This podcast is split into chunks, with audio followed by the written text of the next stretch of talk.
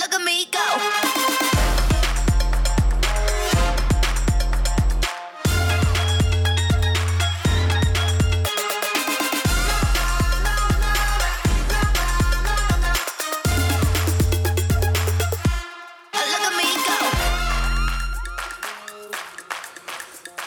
Yo, apa khabar semua? Salam sejahtera. Selamat datang ke Berbulu dengan Ben dan hari ini aku tidak kesorangan. Uh, sebelum aku perkenalkan siapa tetamu aku, jom kita tengok ni dulu. Joe Linton, Almiron.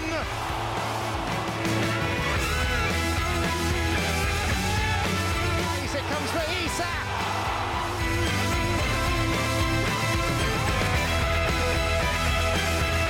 Guimaraes, Trippier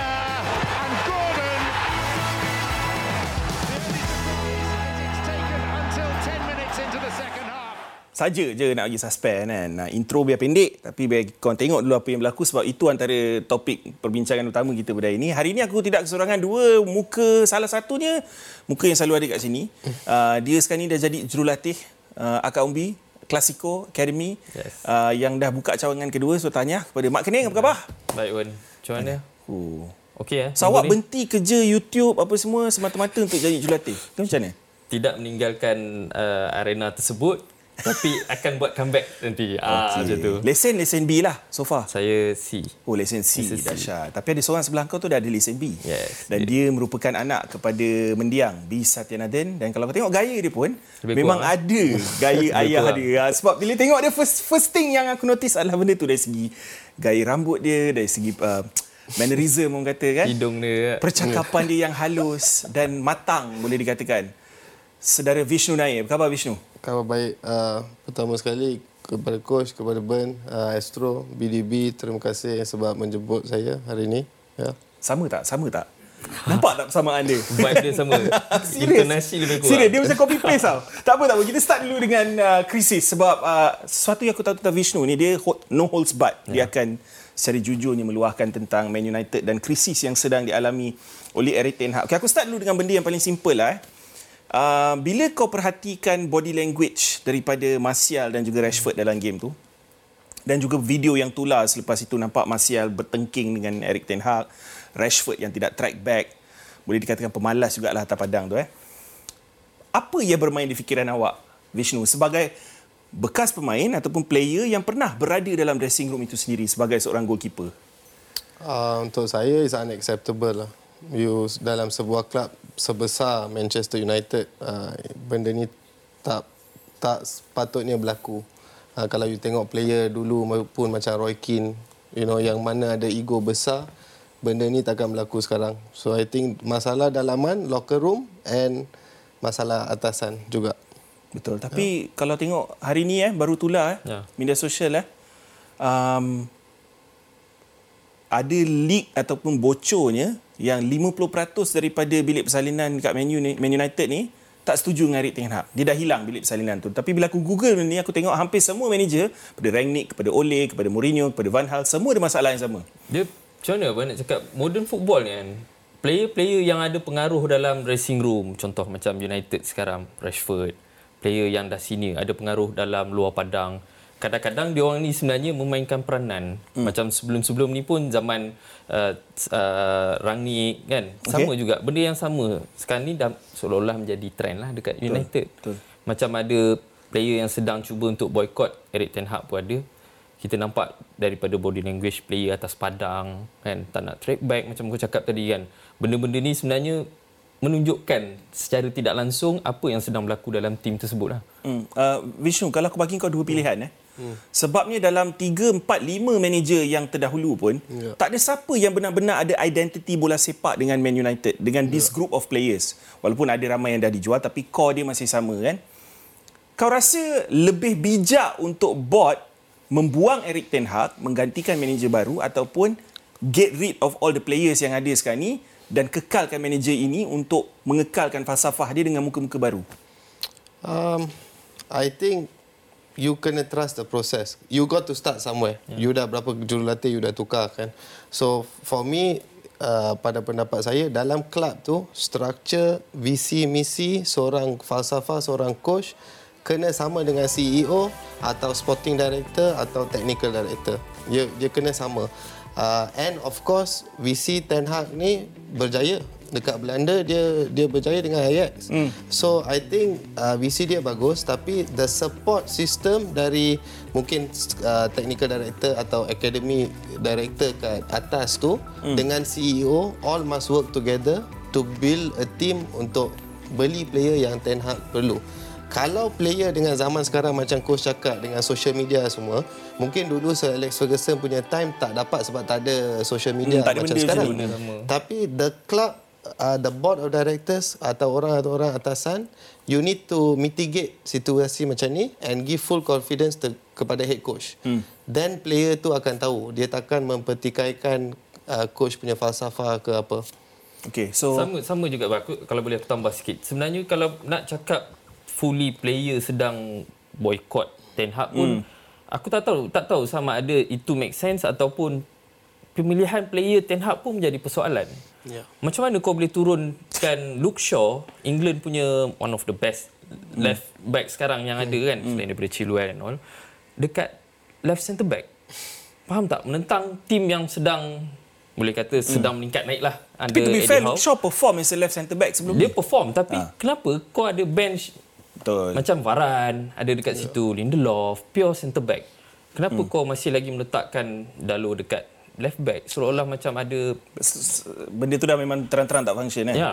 Okay, tak apa. Ada satu grafik yang aku nak share dengan korang berkaitan dengan Ten Hag. Mungkin boleh up sekarang ni untuk bagi korang tengok juga.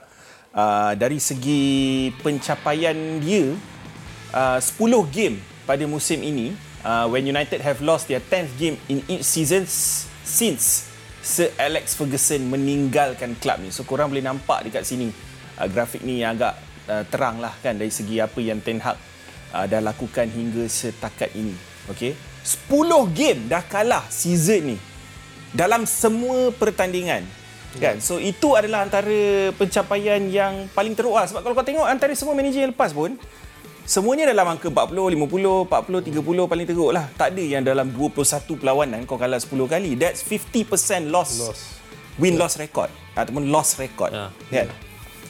Is Ten Hag really the problem? Sebab macam kau cakap, selection apa semua, players dah tak nak dengar cakap dia. Ada baru tulah today, dikongsikan oleh Sky Sports bahawa players tak suka cara training dia yang su- dia orang uh, Ten Hag suruh dia orang lari tak tentu pasal. Non-stop running dan sebagainya. Aku nampak benda tu sebagai kau ikutlah apa coach kau cakap. Kenapa Ya. kau tak nak berlari demi coach dan sebagainya? Pendapat kau, Vishnu?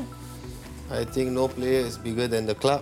Tapi the backing should come from the top management lah and come up with a statement macam tu. Um, then only the players akan tahu, okay, saya tak boleh main dengan ni. Sebab if you give players a chance, dia akan cuba. Sebab dengan influence dia ada sekarang dengan social media. Uh, but tak sepatutnya berlaku lah macam tu. Eh. um, isu player emas. Player macam kau cakap tadi, Ya. kau cakap tadi Dalot salah satu um, dia bukan the best one on one defender yang ada tapi tetap dipilih uh, dekat bahagian yang tak semestinya dia selesa sebab dia seorang right back tapi dia dipaksa main left back dan sebagainya kan. Lepas tu player macam Onana tak kena drop-drop sampai sekarang. Rashford, ini satu lagi teka-teki. Form paling teruk pada season ni terang-terang mengingkar cakap jurulatih dia sendiri tapi dia tetap back Mamat tu bila ditanya dalam interview dan sebagainya dan tetap menurunkan dia dalam first eleven. I think dia seolah-olah berkaitan dengan Rashford ni dia macam Ten Hag tak ada option yang lebih bagus sebenarnya dalam keadaan sekarang ni siapa yang boleh main dekat situ selain Anthony- daripada dia Anthony kau nak cakap Anthony lagi better daripada Rashford Tak kau tanya option ni? aku bagilah option. Ya. itu itu point aku. Dia tak ada option yang lebih bagus untuk main dekat situ. Itu masalah utama dia. And then kau dah tak ada Sancho. Maybe kalau kata dia ada mungkin boleh jadi another option dekat situ kan. And pendapat aku pun krisis yang sedang dialami oleh United ni salah satunya pressure yang Ten Hag tengah rasa sekarang ni datang daripada diri dia sendiri. Yeah. Kalau kita ingat daripada awal awal-awal dia punya interview dulu dia ada cerita pasal an era has to come and an end lah apalah kan tentang Klopp dan juga Pep. Ya. Sekarang ni benda tu seolah-olah Era dia yang berakhir. era dia yang berakhir dalam tempoh dua musim. Tahu tak? Faham tak? Lepas Betul. tu lagi satu faktor aku rasa last season dia orang ni overperform. Yeah. Dia orang layak Champions, Champions League. Ha, kan? So benda-benda ni sebenarnya fans mengharapkan benda yang lebih masuk musim yang baru dengan duit yang dia dah spend sekarang ni. Uh, Vishnu dari perspektif signings sebab yeah. ramai signing dia yang boleh dikatakan flop. Especially yang mahal. Kecuali mungkin Lisandro Martinez, Casemiro mungkin kau boleh kata Casemiro, dia deliver last season, this season belum lagi. Uh, tapi macam Anthony, even mana mana uh, what happened to Amrabat yang dia angkat-angkat sebelum datang. What happened to Mason Mount. You know, ramai signings dia yang tak menjadi dan kau expect signings dia sendiri adalah player yang sepatutnya masuk dan menjadi menggalas tugas untuk dia meaning being the big players to perform. Yeah. Tapi kau tengok dalam game Newcastle dia tak trust pun untuk turunkan dia orang dalam kesebelasan utama. I think untuk saya dia susah sebab because of dia signing yang dia bawa sebab falsafah dia and sure player yang dia beli sure is ik, akan ikut falsafah dia. Kalau tak menjadi nanti susah pula dengan dia. Sama macam apa coach cakap, he put too much of expectation and not him but this is reality bola sepak kat EPL. Yeah. Manchester United ialah satu tim besar and tak sepatutnya berada kat keadaan macam ni. So yes, pressure tu ada kat sana and I think he has not have the right choice of players. Hmm. Macam you cakap, you ada Luke Shaw kat sana, hmm. buat apa you bila you ada Varane. Uh, so there is sure some personal problem dengan player. Mungkin dia dah pangkar dah satu dua player yang dia tak nak main. But again, the one who get takes the blame is dia is the head coach. Mm. So I think kalau dia keep on continue doing apa yang dia buat, he's digging his own grave.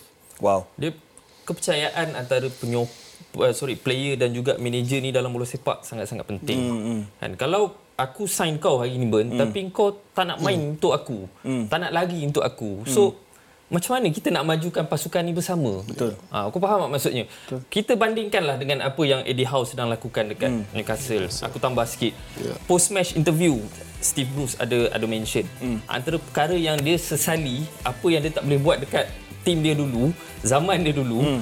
adalah apa yang Eddie Howe dengan recruitment team Newcastle buat hmm. sekarang ni. Hmm. Mendapatkan player-player macam Kieran Trippier, hmm. first signing dia kan. Yep. Tengok masuk terus jadi leader dalam team, masuk Betul. terus deliver even though umur dah 30 lebih. Hmm. Lepas tu dapatkan Bruno G dekat tengah. Kita tengok struktur Newcastle sekarang ni sangat-sangat berbeza dengan apa yang United ada. Betul. Bandingkan dia punya duit yang dia orang dah spend. Tapi sesalan beza. Steve Bruce tu lebih kepada kononnya disebabkan owner baru ada pendekatan di mana ada recruitment player-player baru dan sebagainya. Tapi sebenarnya kalau kau tengok secara realistiknya Vishnu, hmm. the players yang betul-betul perform dalam game lawan Man United tu hmm. rata-ratanya adalah player zaman Steve Zaman Bruce juga dah dulu. ada. Zaman dia dah Itu ada. yang aku pelik kenapa Steve Bruce tak petik benda tu. kan? Uh, sebab kau tengok Fabian Shah, kau tengok player macam forget Louis Miley lah 17 years old eh. Um, Fabian Shah, Miggy Almiron, um, Murphy injured. Jacob okay Jacob, Jacob Murphy is injured tapi even kau boleh nampak um, Jamal Lascelles yang main yep. uh, Joe Linton semua player hmm. Bruce dulu kan apa yang menjadikan dorang ni tiba-tiba jadi terror bawa Eddie Howe what what is it di mata kau I think like what coach said, uh, Eddie Howe dengan team dia bawa satu benda yang berbeza. But another thing is dia punya maturity of the team. Kalau ada player yang main, bermain dalam 2 tahun ke 3 tahun ke 4 tahun, dia dah dah sama. You already know. Sebelum you nak lari, I dah tahu man, mana, Mana you nak lari dah. So maybe this is the maturity of the uh, previous manager punya team yang now is dapatkan hasil lah. Hmm. Okey, dari perspektif uh, perlawanan yang kita tengok dekat uh, malam tu eh. Harus diingatkan eh, uh, Newcastle masih lagi kehilangan 12 ya. senior team players. Dan aku rasa the same 11 yang turun lawan PSG main 90 minutes full, tak ada substitution langsung. Ya. Main juga game ni sampailah minit ke-81 baru ada first change disebabkan bench yang sangat-sangat lemah. Kau boleh nampak dengan ada di tiga goalkeeper dekat atas bench tu. Macam mana dia orang boleh buat dari segi fizikal, dari segi running? Sebab intensity itu sebenarnya yang menjadikan Newcastle ni. Sebab kalau kau tengok individu-individu yang ada dekat squad Newcastle dengan Man United, aku sendiri boleh mengaku yang squad Man United tu mempunyai kualiti yang lebih, lebih bagus. lebih bagus. Sepatutnya. Ya, sepatutnya. And kalau aku boleh tambah sikit lah, daripada 11 12 orang yang dia orang hilang sekarang ni termasuk dengan Sandro Tonali. At least 6 orang pun. Hmm. 6 orang tu first team Core, punya quality, core, core Betul. player tau sebelum ni. And bila 6 orang core player kau hilang tapi kau Susah. masih lagi boleh dapatkan result yang positif lawan Manchester United, yeah. it's a big win lah untuk Eddie Howe sebenarnya. Betul. And kalau kita tambah sikit pasal recruitment tadi, Eddie Howe dia tak beli superstar pun. Dia tak ada nak beli player yang duk buat spin-spin macam Anthony. Walaupun ada duit? Dia ada duit. Ha. Tapi dia tak tak spend untuk player yang macam tu. Dia spend untuk player yang boleh bekerja dengan sistem dia Betul. dengan apa yang dia ada dekat squad dia sekarang ni. Contoh terbaik Vishnu Anthony Gordon. Ya. This is where aku nak minta kau buat perbandingan hmm. di antara Anthony Gordon dengan Marcus Rashford sekarang. Based on form, yes dari segi skill mungkin kau nampak Anthony Gordon tak skillful hmm. macam Marcus Rashford punya movement, technical skill dia on the ball. Tapi dari segi output, itu yang kau nak sebenarnya daripada sure. seorang player. Uh, yeah, as a coach, I mean, kalau you tak boleh setanding dengan skill, it's just hard work. Yeah. And if you can see, let's not take anything dari team Newcastle lah. Team Newcastle main dengan bagus sekali. Ya, memang Man U have their form, tapi they Newcastle played sangat-sangat bagus dengan PSG pun. But it all comes down to hard work. If you look at Rashford, berapa kali dia tak track back. Yeah.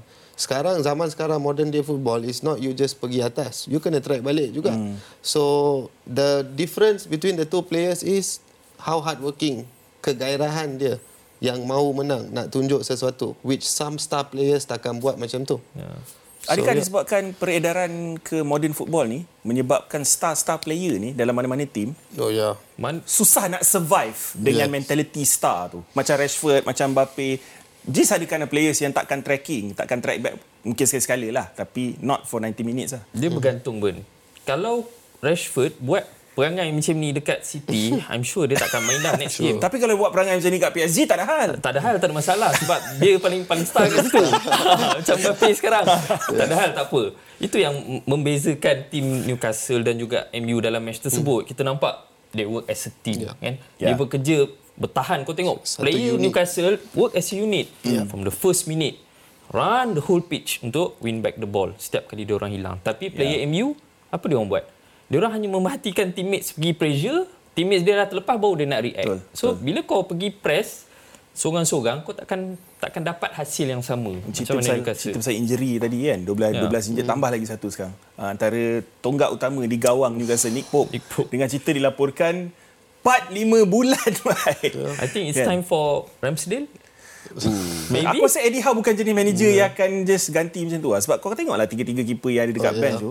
Kau ada carriers, kau ada Dubravka, carrier. semua jenis keeper yang boleh step up and and menggalas tugas tu I think especially. sorry nak add Dubravka dah main I think about 140 games Yeah. for Exactly. Newcastle already. Experience. So by right he is the second choice. Carriers is third. But I think it will affect the team sebab Pope is a very Betul. good goalkeeper. Shot stopper lah. Shot stopper. Um, but again, this is about the manager how, Okay. how they mitigate. Tapi yang yang pasti um, Dubravka adalah seorang ball playing goalkeeper yang lebih baik daripada Nick Pope lah. Ya. Kita akan berehat sebentar guys sebab apabila kita kembali selepas ini kita akan fokus lebih kepada drama yang berlaku di antara City dan Spurs. Game of the season, maybe game of the week. Pendapat korang? Kita bincangkan selepas ini.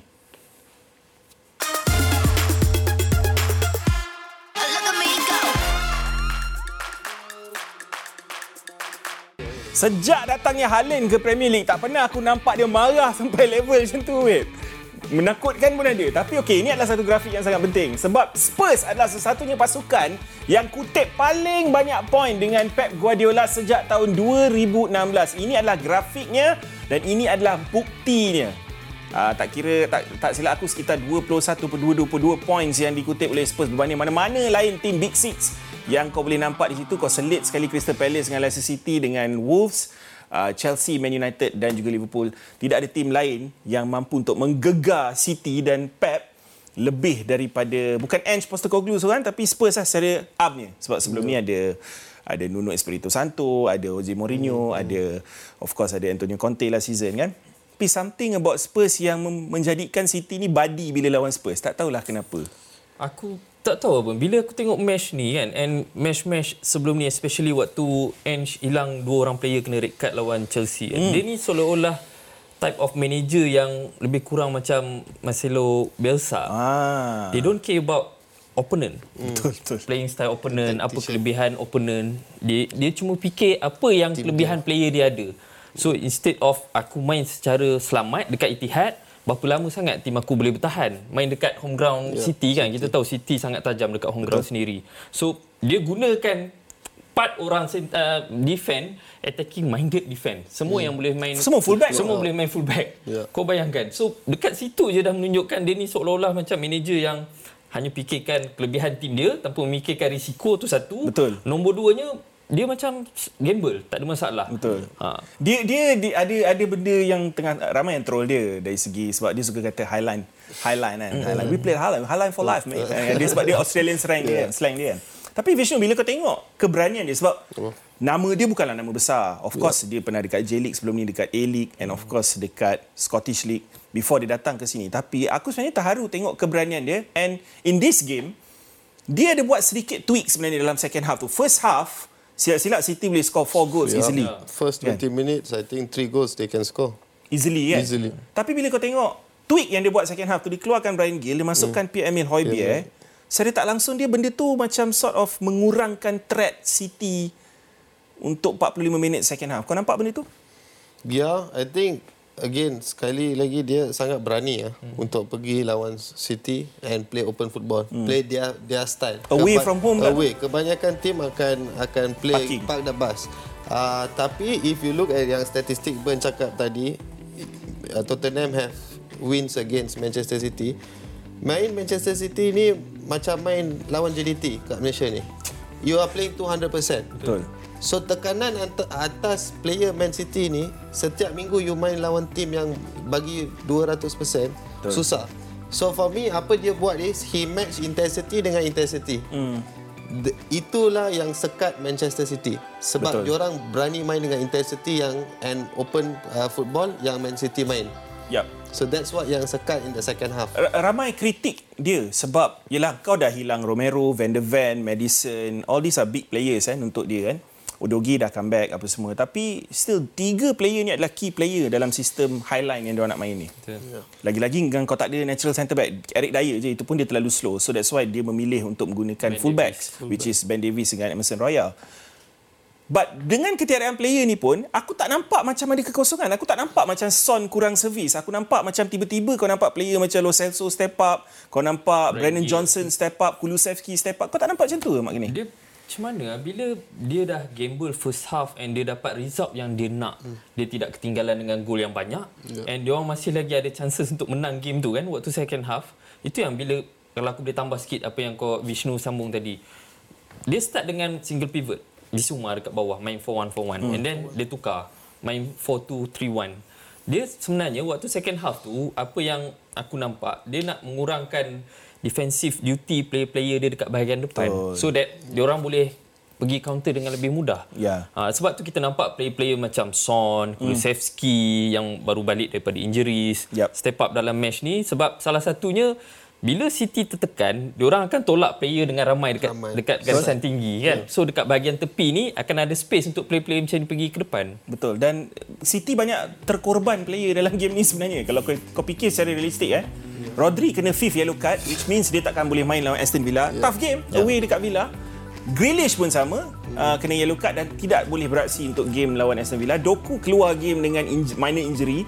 Tapi something yang aku nak cakap tentang Doku dalam game ni aku nampak ada sedikit kekurangan adalah disebabkan dia terlalu direct eh Vishnu eh, dalam corak permainan dia.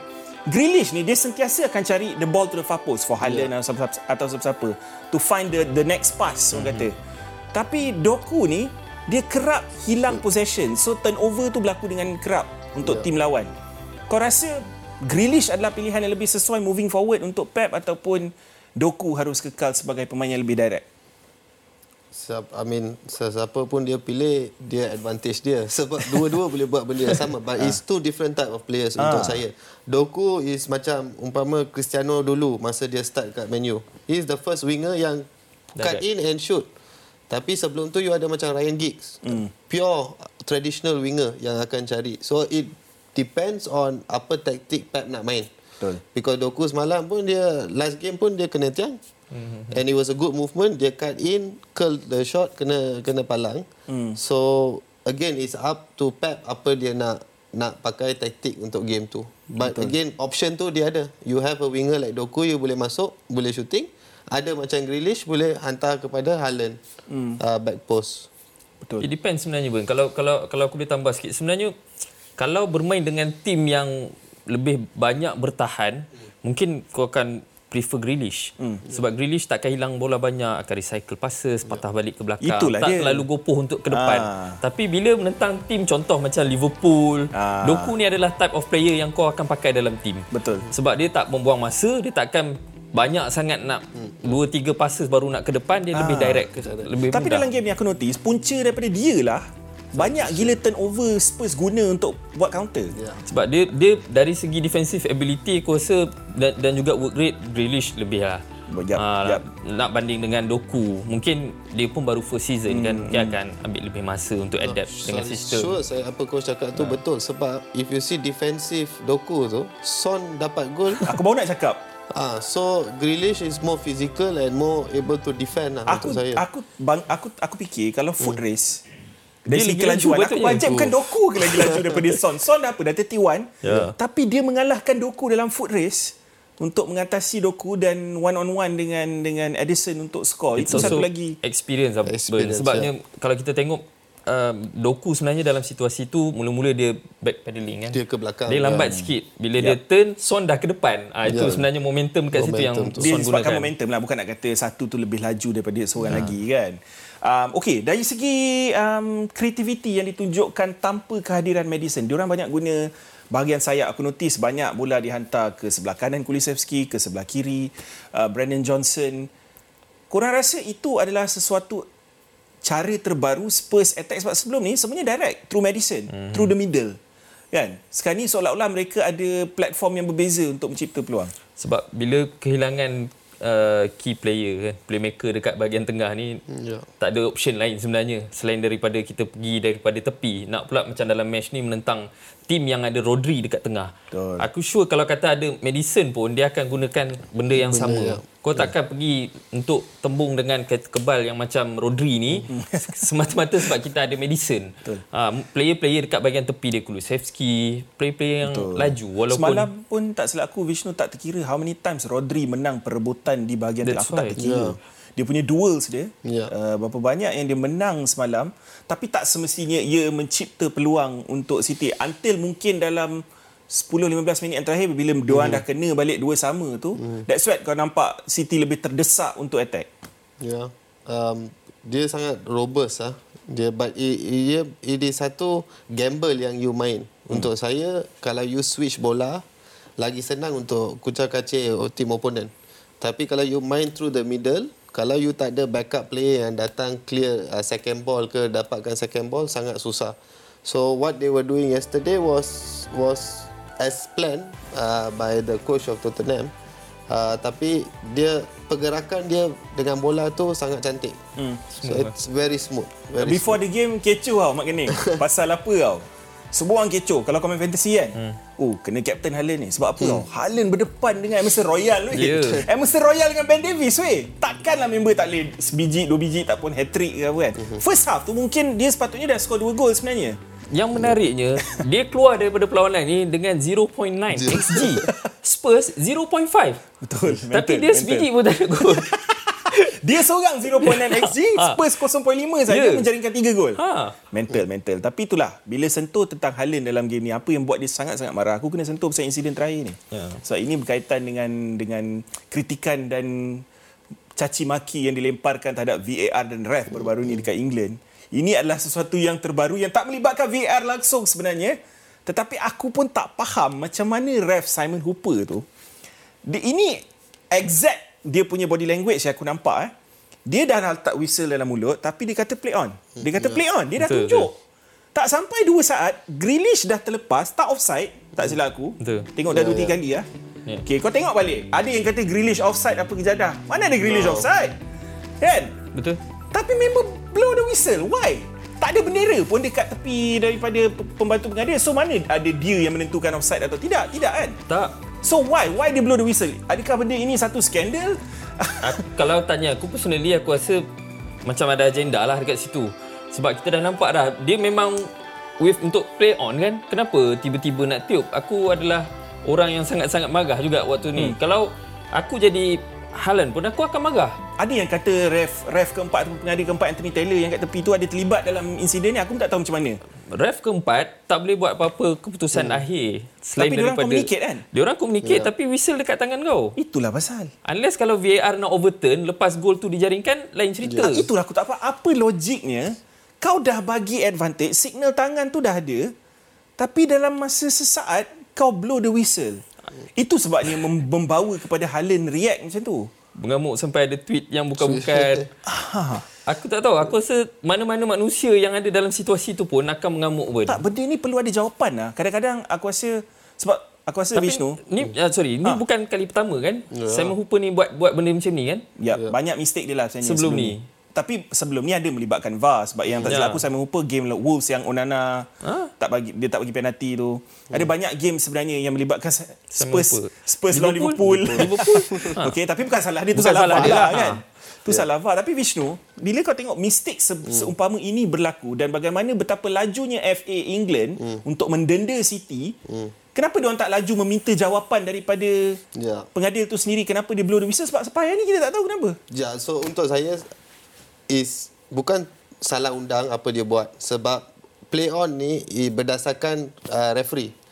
So tapi tak sepatutnya untuk saya tak sepatutnya but what reaction yang Haaland buat tu I cannot blame him sebab is high level game ah Yeah. and and City nak menang nak menang nak menang and he Grealish on goal.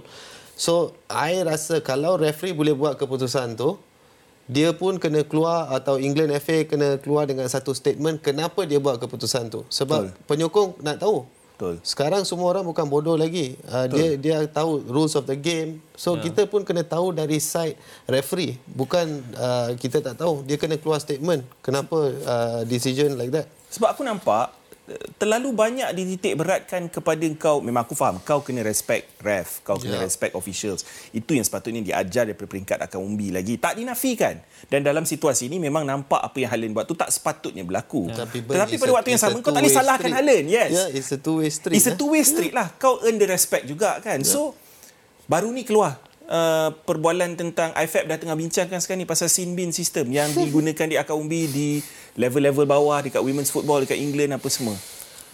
Sebab diorang nak kurangkan insiden-insiden macam Haaland attack ref apa semua mengeluarkan kata-kata kesat. Tapi aku rasa itu bukan isu dia sebenarnya. Dia bila referee tu sendiri buat masalah, hmm. dia yang invite benda-benda ni. Yes. Bukannya player nak pergi attack kau tanpa sebab. Betul, betul. Itu itu benda yang pertama lah. Nombor dua, kalau kata ref tu ada ada keputusan akhir, berani untuk buat keputusan hmm. akhir, sepatutnya Jawab. macam Vishnu cakap lah, dia kena berani lah untuk bagi tahu explanation selepas perlawanan. Kenapa perlu ambil masa yang lama macam ni? Aku tak rasa Simbin akan mengubah perkara ni. Tak, tak aku, aku tengah imagine dia. Tiba-tiba kau keluar kat hijau. yang brother pergi lepak jap 10 minit kat awal. Lepas tu kau boleh masuk balik. Rugby, You macam hoki game. kan. You rosak game bola sepak. Itulah dia, Vishnu. Macam, okay, dengan VAR also good. There are some good in VAR. But as a coach, you ganggu tempo saya. Ya. Team I punya momentum dan sebagainya. Tapi kalau pergi ke sin bin macam hoki ke, macam uh, uh, NFL, rugby ke, you, what's the point in football then? Confusing lah bro. It's very Dia confusing. pening.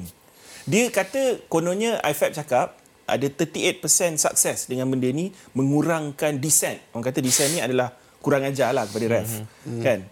Tapi sejauh mana benda ni adalah masalah besar mungkin di mata diorang ini adalah masalah besar untuk akar umbi untuk kanak-kanak yang melihat dan sebagainya.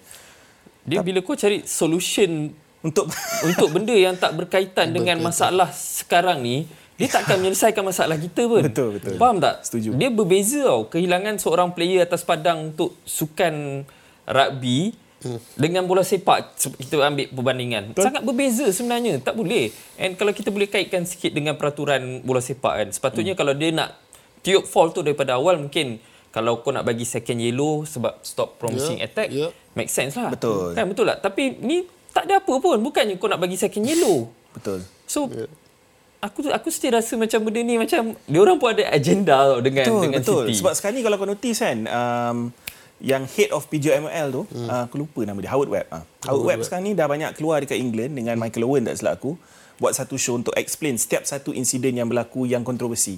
Game Newcastle lawan Arsenal itu dah keluar. Hmm. Uh, ada yang kata Jolinton punya foul tu tak foul. Tu subjektif lah kan. Ada, ada yang kata walaupun aku aku merasakan benda tu foul lah kan. Tapi aku aku tertarik nak melihat apa jawapan dia untuk untuk benda ni sebab benda ni tak melibatkan langsung VAR. Ya. Ini adalah keputusan ref di atas padang yang memang tak masuk akal dan tak ada jawapan. Sampai Pep pun dekat interview kata aku tak nak cakap tak apa-apa. berani tak berani nak keluar statement lah. So bila orang yang macam Pep pun tak berani tak berani keluar statement, that's mean benda tu ada something fishy lah dekat situ. Betul, betul. Takkanlah Pep tak berani nak keluar statement kalau dia rasa benda tu macam 50-50 kan. Hmm. Kesimpulannya even Ange Ange Postecoglou cakap lepas game sin bin punya sistem ni. janganlah rubbish. janganlah rosakkan benda yang tak rosak. Kan? Dia benda dah it. Dia suruh bin the sin bin. Ah, dia kata bin dia sin bin lah. Bin dia sin bin. Masukkan sin bin ni dalam tong sampah. Ah. masukkan idea sin bin ni dalam tong sampah. Okay guys, uh, dah sampai penghujung segmen yang kedua ni. Kita akan beralih ke segmen ketiga. Jangan lupa penampilan Elif Amira dalam segmen seterusnya.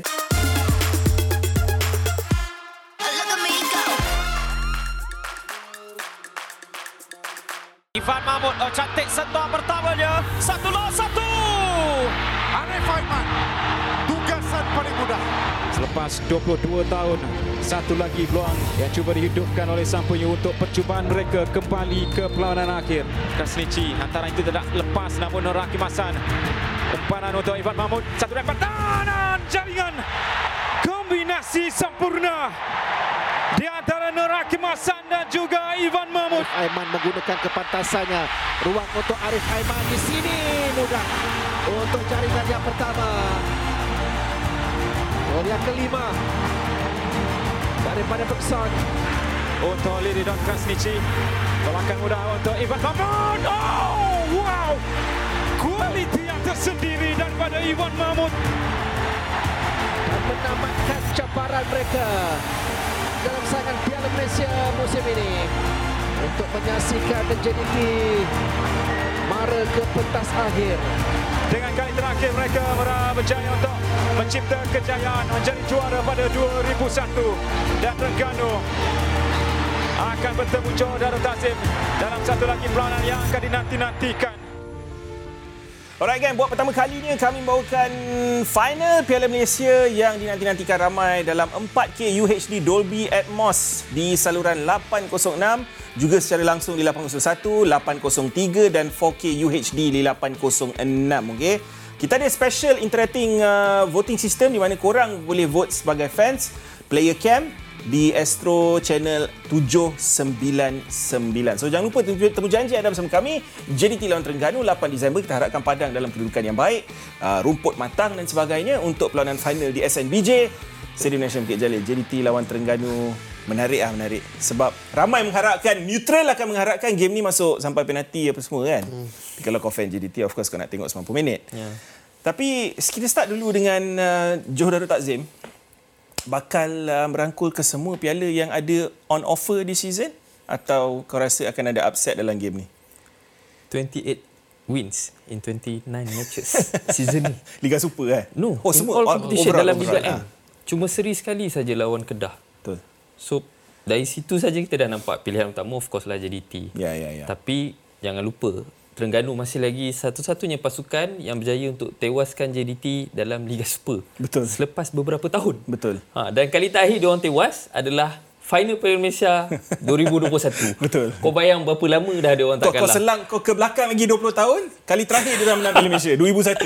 Tengok. berapa lama dah. Tapi to be fair, uh, sebelum ni diwar-warkan habis hampir ke semua tonggak pertahanan Terengganu missing. Uh, Safwan Mazlan tak selaku Alif Zakaria, hmm, Azam Azmi Murad antaranya. Tapi dengan cerita orang akan kembali. Tommy pun orang kata senyap, tak cerita Ya, ya, ya. banyak. Tapi aku dengar orang akan back for the final. Hmm. Kau rasa dengan the best 11 yang Terengganu boleh turunkan is good enough untuk memberi JDT satu game 90 minit yang sengit? susah because for as you you coach pun tahu kalau you come back also you punya games yang you miss through injury dengan bukan physical injury saja you punya mental pun uh, susah kalau dia nak perform on the final.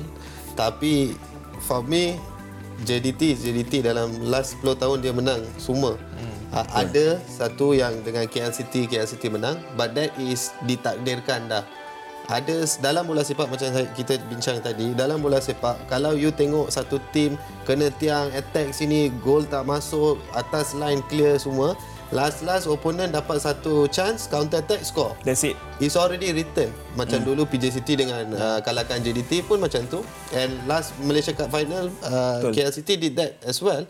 Tapi highly unlikely sebab dengan player yang JDT ada sekarang dengan agresif JDT, you kalau you tengok JDT setiap tahun eh. Hmm. Ya dia menang liga tapi dia team is getting better. Ha. Tahun ni dalam 3 4 saat dia menang bola balik dah. Sure Betul. dia akan menang bola balik and hmm. dia punya uh, quality of their foreign players Heberty, Bergson sangat susah but not nothing is impossible in football hmm. and I wish Terengganu the best but tapi untuk kita on paper apa saya nampak ialah sure JDT. Kalau tengok rekod eh, head to head rekod dia dalam 5 perlawanan terakhir uh, sejak tahun 20, 2022 sampai sekarang, JDT menang semua. Ya. Tak ada satu kemenangan untuk Terengganu. Macam kau cakap 2021 yang kali terakhir Ya. orang menang dengan uh, JDT. Tapi recent form JDT pun yes, dalam 3 game terakhir JDT ada kalah dengan Kawasaki Frontale 5-0. Menang dengan Pahang last game. 2-0. Uh, menang dengan Kuching City sebelum tu. Ya. Sejauh mana kau melihat uh, impact kekalahan kepada Kawasaki tu takkan efek diorang dalam final ni ataupun akan ada sedikit impact sebab kadang-kadang kalau kau tengok dalam game lawan Kawasaki tu aku rasa macam terlalu gang ho ataupun terlalu berani dengan menurunkan hampir 4 attackers dalam Ha. front 4 diorang tu kan adakah benda yang sama akan dilakukan dalam game ni dan mungkin Terengganu boleh ambil kesempatan Dekat Liga Malaysia ni, ha. JDT switch lah apa sekalipun formation pun. Dia boleh switch around. Player Aku pun dia boleh switch. optimis. Dia boleh tukar formasi, dia boleh tukar player tapi dengan kualiti dan juga squad depth yang dia ada, it's almost impossible lah pun. Kita jujur lah dengan diri kita Betul. sendiri. Ter- kita nak tengok game yang best Betul. tapi dengan kualiti yang JDT ada, kita tak boleh menafikan dia orang sebenarnya ada kelebihan yang So, sangat-sangat maksud kau- banyak. maksud The kau- only the only thing yang aku rasa mungkin mengubah keputusan adalah kondisi padang. Ya. Hmm. Kalau kondisi padang masih lagi dalam keadaan yang Macam sekarang. macam sekarang, Hmm. sekarang pula hujan lebat saja petang-petang. yep. Ya. Datuk Hans kata dalam masa 4 hari akan back to optimum punya condition kan tapi aku tak nampak benda tu akan berlaku. Yep. Mungkin itu salah satu faktor yang akan memberikan sedikit ruang lah untuk Terengganu bermain pada malam Tapi tersebut. Terengganu form pun tak berapa cantik. Kalau tengok last game lawan Penang, uh, kesilapan Rahadi Azli, Ya. Ya. Rahalim punca uh, Penalty. Penang Seri last minute. Uh, gol Rafael Vitor. Lepas tu one thing good dia orang pergi ke Australia dia orang dapat keputusan seri itu pun Suhaimi Hussein banyak melakukan tidak sampai dia masuk uh, orang kata team of the week dalam Yes. saingan Piala AFC untuk game week yang kelima tu. Uh, sebelum tu dia orang kena dengan Sabah 4-0 dan even Tommy mengaku yang Sabah standard yang berbeza pada malam tu. So tapi of course waktu tu dia orang banyak kehilangan tonggak utama lah. Tapi ini pun masalah juga. Bila tonggak utama ataupun first team tidak beraksi bersama-sama untuk jangka masa yang panjang dalam perlawanan kompetitif, sejauh mana kau rasa itu akan efek diorang dalam final ni? Macam Vishnu cakap, kau hilang competitive match dalam tempoh se- seminggu dua minggu pun akan efek kau punya game. Hmm. Kau kau nak start dalam first uh, first 11 lepas tu pun form kau takkan sama. Unless kalau kata kau ambil masa yang lebih lama untuk recover, kau dah ada friendly match kan behind closed door punya friendly Fitness match ke macam tu. match fitness Dapat balik kau punya match fitness itu mungkin make sense lah. Tapi kalau kau nak expect player-player yang injured sekarang ni tiba-tiba hari Jumaat stand up Stand up main. Tapi dia dah 35,000 fans Tengganu dah habis beli tiket dia. Tiket pro dah tak boleh dah, dah tak jual tiket dah. Jam, jam. Dia punya website dah jam. kan? That is the the the beauty of bola sepak lah. Anything can happen tapi kalau you nak saya bet 1 juta saya takkan sebab anything can happen. you sure anything Betul can sebab happen? let's be honest ah. Piala Malaysia final 2021 tak ada siapa bagi Chan dekat KL City untuk menang final tu. Kan? Ya. Tapi the impossible berlaku. Mungkin ah, orang akan cakap masa tu faktor Boyan Hodak, feel good factor dan sebagainya. Tactical Boyan Hodak yang menjadi Hmm. dalam game tu untuk memastikan kedudukan um, kosong-kosong untuk untuk jangka masa yang panjang. Ya. Tapi kau tak rasa Tommy boleh buat benda yang sama? Tak boleh. Tapi ni pendapat aku. Sebab one off game bro. Ni pendapat aku. Ah. Yalah, untuk final apa-apa pun boleh jadi. Tapi nak bandingkan apa yang ada pada Tommy dan juga pengalaman pada Boyan. Boyan, yang pernah bimbing JDT waktu awal-awal zaman TMJ dulu, it's almost sangat-sangat berbeza. Macam kau kalih tapak tangan kau ni. Berbeza. Tak boleh kita tak boleh nak bandingkan benda tu tu satu. Keduanya kalau kita tengok recent form JDT dalam Liga Malaysia, hmm. Forestieri 21 gol setakat ni mental. season ni sepanjang season. Um, in all competition. Bekson 27 gol. Arif Aiman 15 gol. Berapa gol uh, Ivan Mahmud score season ni? Tak boleh compare lah. Tak boleh compare pun. So Terengganu akan turun sebagai underdog dalam match ni hmm. tapi aku masih lagi nak tengok satu match yang menarik. Exciting. Yes, Yeah. exciting Hmm, match. Kalau aku ni pendapat, kalau aku jadi Tommy, aku mungkin akan sit back dulu untuk 45 minutes Hmm. and then afterwards baru akan cuba untuk try keluar second half. Vishnu, bila kau tengok JDT pada musim ni yang... Okay, fine. Macam kau cakap tadi kan, kita cerita off air tadi tentang macam mana JDT tak tak banyak kom- perlawanan kompetitif untuk beraksi di peringkat uh, ACL untuk lebih kompetitif di sana sebab dekat sini diorang tak ada ujian yang hampir sama level. Ya. Kan? Kau nampak tim macam Selangor, tim macam Kedah next season apa semua dengan peningkatan-peningkatan yang dia akan buat mungkin boleh step up to a level yang bukan sama level dengan JDT tapi at least bagi competition yang lebih tight sebab Kedah satu-satunya pasukan yang seri dengan dia orang dalam Ya. uh, season ni. Where do I start? Ada banyak yang Dalam nafas tu Ya, yeah, ya. Yeah. Ada banyak yang involved around this. First, dia kena bayar gaji player dulu. Saya tak cakap mana-mana tim tapi kena bayar gaji player dulu. Baru player tu akan mati untuk tim tu. betul. Uh, but other than that, Selangor okay. Uh, give a good fight tapi you boleh tengok dengan Selangor pun kena 4-0 dengan JDT. Itulah dia. So we kena realistic. Mana tahap JDT and we follow that. We try, we Yeah. try to to get there. Ya. So last sebab masa tak mengizinkan guys, uh, I need prediction daripada korang untuk final Piala Malaysia sebab inilah last kita akan berada dalam studio BDB sampailah final nanti. Mak Gening, 3-0 untuk JDT. 90 minit. Vishnu, Saya uh, disebabkan injury and back to match fitness semua, I say 5-0 JDT. Wow. Okay, aku try optimis sikit lah. Kosong-kosong 90 minit. Masuk masa tambahan kosong-kosong enggak. Penalti Terengganu menang 5-4. Fuh. Fuh, kalau jadi. Eh, tapi tapi fans Terengganu jangan kecam saya tahu. Saya suka keropok lekor saya suka. Kau pergi stadium tak? Eh, realistik bola sepak sekarang lah. Ah, kalau kau pergi stadium say. hati-hatilah sebab dia 35,000 je kat situ. Ah, ikut burn je. Kalau burn lima eh, belakang burn je. Steady lah Vishnu. Jom kita pergi sama-sama. Kita pergi sama-sama. Alright guys. Uh, seperti yang dijanjikan, kita ada janjikan uh, dalam satu video yang aku buat sebelum BDB dan juga pada awal rancangan. Uh, setelah sekian lama kita merindui Ellie sebenarnya dah lama tak ada. Dia pergi London untuk sambung belajar. Ramai yang tak tahu benda ni. Ellie tak ada sebab dia pergi London sambung belajar. Uh, masters dia dan akan pulang tahun depan. Bulan 7 ke bulan 8 tak salah aku. So ini ada video khas sebenarnya yang kita nak kongsikan perjalanan Ellie dekat London setakat ni. Pendek cerita BDB di London lah. Silakan. Di London. Hello, PDB. Ellie on the way nak pergi Stamford Bridge hari ni sebab nak buat uh, nak cover uh, um, live cross to Adam and Pandits dekat studio dekat Bukit Jalil. So maybe just cover um, starting 11 untuk both Chelsea dengan Brighton. Lepas tu nak handle post-match interview. So I'm excited first time nak pergi Stamford Bridge untuk tengok game. Hi guys, Ellie dah sampai Stamford Bridge. see. To be honest, I rasa Stamford Bridge ni macam macam MCOT Mall dekat PJ. Confirm ramai marah. Uh, so sekarang Ellie nak jalan pergi media center because I nak prepare untuk my pre-match coverage untuk which side. Ellie baru habis buat post uh, buat pre-match coverage untuk um, starting lineup untuk kedua-dua team Chelsea dengan Brighton. Uh, a bit nervous, always nervous sebab bila kena buat kerja seorang-seorang ni macam everything kena masuk in my head tau and I cannot I tak boleh kacau the flow because slot untuk nak record um, the pitch side coverage tu macam 10 minit je diorang bagi untuk setiap broadcaster kat sini. Um, but this is Chelsea Stamford Bridge guys. Rasa Stanford, Stanford Bridge cantik. Um, all this while, so Ellie pernah datang sekali. Ellie tengok kat luar macam, ah okay macam stadium lama, macam nothing interesting. Kan Ellie kata macam MCOT Mall, right?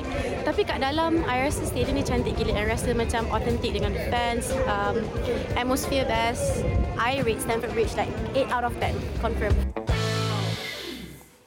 Dua benda Eli. Satu, kata atlet mana boleh mengah jalan sekejap-sekejap macam tu. Kan, nampak macam mengah semacam je.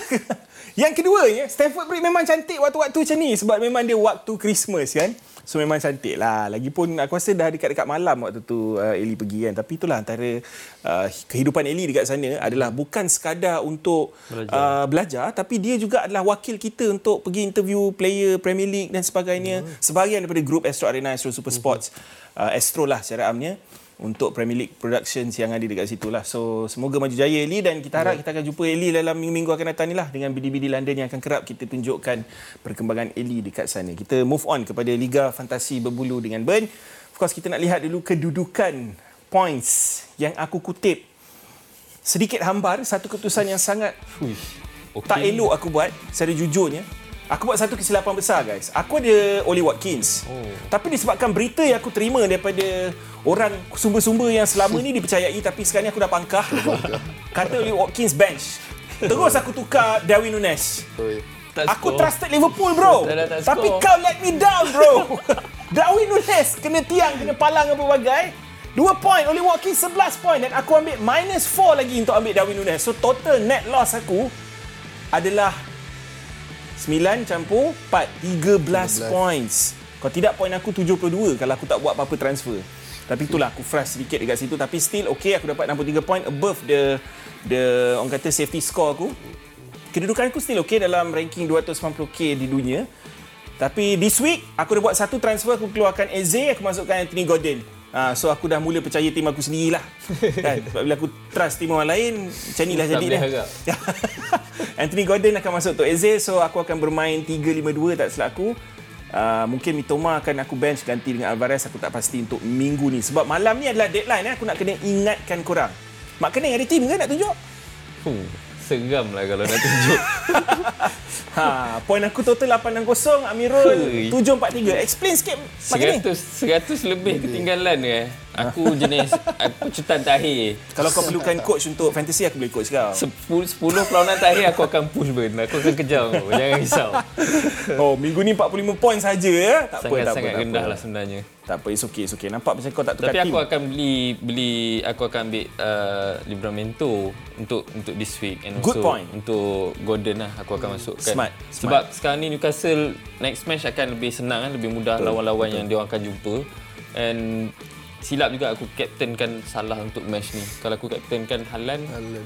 tak juga 14 okey sebenarnya. Sebab masa tu 50-50 antara Salah dengan Allen. Sebab itulah bila Darwin tak score kan, kalau tak dia dapat assist. Betul betul. Ah. Saya silap dah lebih 5 point Ya. yang dia dapat tu kan. Sebab kau dapat 5 point dekat situ Haaland pun bukan cun mana pun kan dalam gitu cuma dia banyak miss chances lah.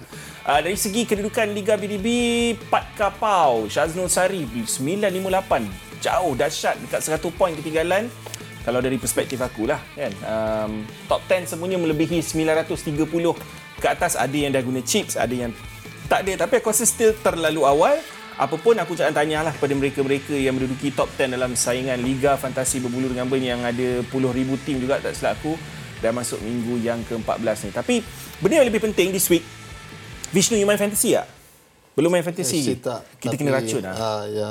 Kita kena racun awak lah John. Untuk you burn saya akan start Cantik. lah. Sebab kalau kau masuk BDB lagi kerap ni, kau kena ada tim kan? Next season kena ada prize. Price. Yes, ah, yes, ya. yes, yes, yes. Saya ni ada prize untuk winner kita orang setiap hujung Ada, musim. eh? Ah, okey. Tapi kau kena tempatkan diri kau dalam top 10 puluh-puluh Jauh lagi pula. lah. Jauh lagi perjalanan. Okay, dua player yang aku nak highlight macam kau kata Newcastle players. Why? Because baru ni, kau tahu kan Nick Pope is injured. Yeah. Hmm. So, goalkeeper merupakan satu position masalah dalam fantasy sekarang ni. Sebab ramai punya keeper, Areola, semua tak clean sheet. Newcastle antara tim yang kerap clean sheet juga kan. Antara defense yang terbaik. Edison pun dah berapa game lah. Betul. Member 3.9 juta. Sekarang ni baru je naik semalam ke 4 juta. Still consider murah. Oh. So inilah peluang untuk untuk orang yang tak ada triple up Newcastle macam aku aku dah tak boleh. Mm-hmm. Tapi yang tak ada triple up yang masih lagi ada satu atau dua player Newcastle, good time to tukar Areola ke jangan tukar Areola, tukar second keeper kau sebab dia murah. Dubravka. So kalau kau ada Turner ke siapa-siapa ke ganti Dubravka dengan dia lah sebab member confirm akan jadi main goalkeeper sampai end of the season. Uh, seorang lagi kau kata tadi siapa? Uh, Gordon. Seorang lagi? Livramento. Ah, Mamat ni Tino Livramento. Sejak Dan Burn dah tak ada, Botman tak ada, dia main left back sebab dia, Dia boleh main kiri dual kanan kan. lah. Right back, left back. So this guy, aku yakin Dan Burn datang balik sekalipun disebabkan cara dia main sekarang ni terlalu cantik. Aku tak rasa kau boleh nak ganti dia. Dan Eddie Howe adalah seorang manager yang reward good performances. Uh, dia akan terus bagi kau perform selagi kau perform. Kecuali lah kau tiba dalam 3-4 game kau tak perform baru kau tak dapat. So aku yakin Livramento dah jadikan left back tu tempat dia lah buat sementara ni. Dan harga dia pun 4.3 juta pound je. So good good time untuk beli Valentino Livramento. Jangan lupa deadline pukul uh, 2 pagi nanti. Hmm, ada game. Vishnu, thank you so much kerana kesudian bersama dengan Bulu dengan Ben. Mak Kening, jangan serik layan BDB, yeah, jangan serik datang ke studio. Terima kasih juga kepada korang semua kerana bersama dengan BDB minggu ini. Jangan lupa, uh, kita bukan pandit, kita bukan expert, kita sekadar peminat bola sepak macam korang. Ingat, kuis BDB akan muncul kembali pada minggu depan. Bye-bye. Look at me go.